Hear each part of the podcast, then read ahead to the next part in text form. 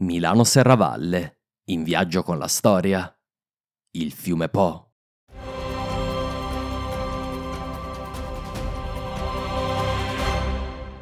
Il Po è il più lungo fiume italiano, con 652 km di percorso. La storia d'Italia è stata segnata da questo fiume, sin dalla preistoria. Intorno alle sue rive, infatti, crebbe la civiltà delle terramare tra il 1600 e il 1200 a.C., una delle più antiche della penisola, caratterizzata da villaggi costruiti su palafitte. In epoca etrusca questi conquistarono buona parte del corso del fiume e vi fondarono alle foci due importanti città, Adria e Spina. Gli antichi greci identificarono questo fiume con il mitico Eridano, ma lo storico greco Polibio ci informa che i locali lo chiamavano già allora Bodencus, in greco Pados, in latino Padus. L'origine del nome Bodencus, da cui deriverebbe il termine Po, è incerta, ma potrebbe risalire alle antiche popolazioni dei Liguri che vivevano sulle sue sponde. In epoca romana furono effettuati imponenti lavori idraulici ed un sistema di canali collegò i rami del Po con le città di Ravenna, a sud, e di Altino e Aquileia verso nord. Il fiume era navigabile allora fino a Torino. Nel VI secolo il grande re dei Goti, Teodorico, organizzò un regolare servizio di navigazione tra Pavia e Ravenna, due delle città più importanti dell'Italia tardo-antica.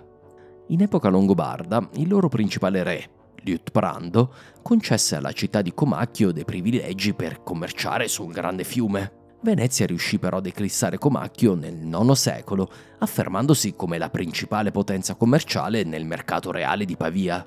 Durante il basso medioevo, tutti i comuni e le signorie rivierasche erano dotate di una flotta fluviale. Nel 400 si combatterono diverse battaglie fluviali. Per esempio, nel 1431 si scontrarono la Repubblica di Venezia e il Ducato di Milano. A vincere fu, niente di meno, Milano.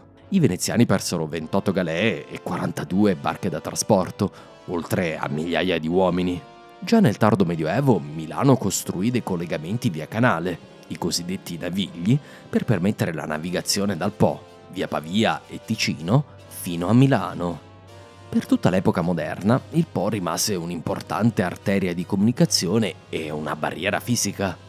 A lungo frontiera interna tra i vari stati dell'Italia preunitaria, il suo corso divenne completamente italiano solo con la terza guerra d'indipendenza, nel 1866, quando l'Italia ottenne il Veneto dall'Austria in seguito alla sua sconfitta da parte dell'alleanza italo-prussiana, anche se va detto che l'Italia contribuì ben poco alla sconfitta dell'Austria.